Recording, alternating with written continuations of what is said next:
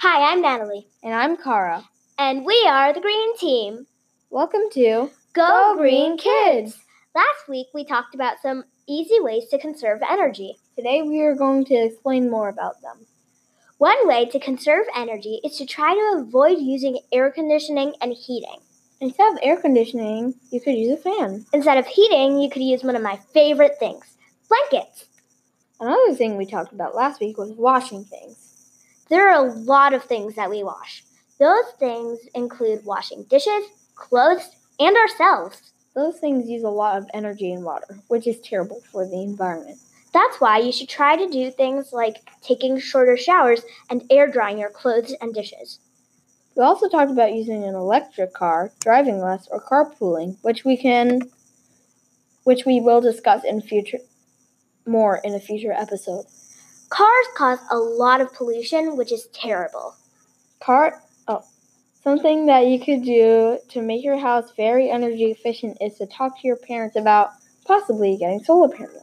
Solar panels help your house use a lot less e- electricity, which is awesome. But Natalie, why is using electricity so bad for the environment? Great question. When I first heard about that, I was super confused too.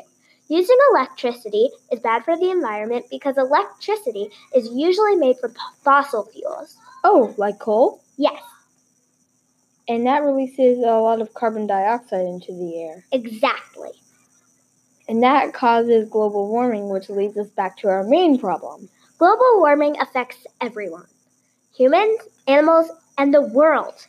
That's why we need to conserve energy, because the less electricity we use, the less fossil fuels we use. And the less fossil fuels we use, the less carbon dioxide is released into the air. And the less carbon dioxide that's released into the air, the less global warming there is. And the less global warming there is, the better the world is. And we want the world to be awesome. So this week's weekly challenge is to talk to your parents about what your family can do to use less electricity. Whether it's a small thing like buying a few warm blankets or a big thing like looking into getting solar panels. It all makes a difference. That's it for today, folks. So remember to tune in every Thursday to Go Green Kids for a weekly challenge and sometimes even a special guest.